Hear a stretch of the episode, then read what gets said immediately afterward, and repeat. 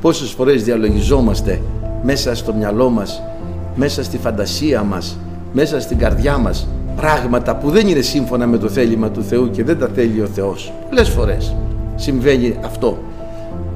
Δεν είναι κάτι που πρέπει να μας αποτρέψει από το να ακολουθούμε τον Κύριο ακόμα και αν διαπιστώσουμε ότι δεν ήταν σύμφωνο με το θέλημά Του. Μαθαίνουμε.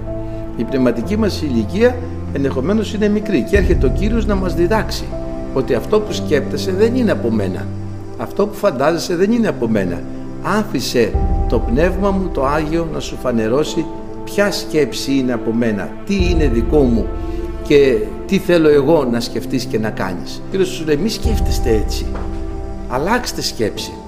Αλλιώς είναι τα πράγματα και αδερφοί αγαπητοί πόσο χρόνο μας πήρε μετά την αναγέννησή μας να αρχίζουμε να σκεφτόμαστε πώς είναι τα πράγματα.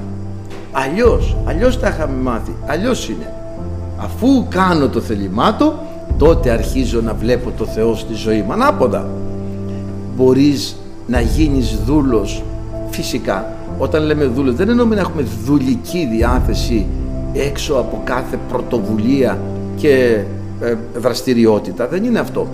Είναι να έχω υπηρετική, αγαπητική τάση προς τον αδελφό μου και προς όλους τους αδελφούς. Αυτό είναι ο πρώτος. Αν θες να είσαι πρώτος, θα γίνεις πάντων έσχατος και πάντων υπηρέτης.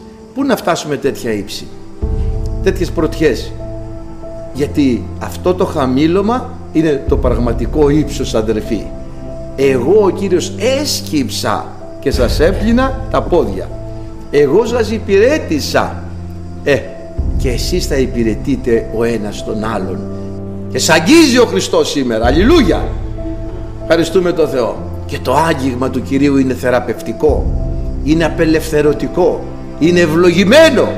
Δόξα τω Θεώ. Μην το μη σκέπτεσαι με τη σκέψη των ανθρώπων αυτού του κόσμου. Μην μπει μες στην καρδιά σου τίποτα τέτοιο. Και ο Κύριος περπατάει ένα μεσά μας σήμερα. Άστο να σε αγγίξει και μην πεις ποτέ ότι πάει κάπου αλλού και ευλογεί κάποιον άλλον.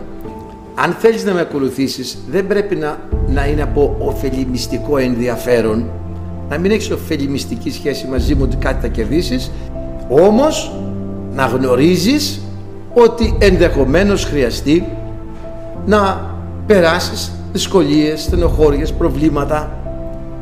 Μπορεί να μην έχεις τα πάντα μπορεί να σου στερηθεί κάτι μπορεί να έρθεις σε ένα πειρασμό. Και θα είμαστε εδώ με τη χάρη του Θεού να μην λέμε μεγάλα λόγια και καυχόμαστε στους εαυτούς μας. Γιατί είναι χάρη Θεού που είμαστε εδώ αδερφοί. Και να λέμε Κύριε θέλω να σε ακολουθήσω. Βοήθησέ με. Αξίωσέ με. Εσύ ο Κύριος βοήθησέ με να μην σε αφήσω ποτέ. Να μην σε εγκαταλείψω ποτέ Κύριε. Σαν ποιμένα σε ακολουθώ. Ευχαριστούμε τον Κύριο. Είσαι ο ποιμένας μου και ο ποιμένας προπορεύεται και τα πρόβατα ακολουθούν. Κύριος είναι ο ποιμήν μου δεν θέλω στερηθεί ουδενός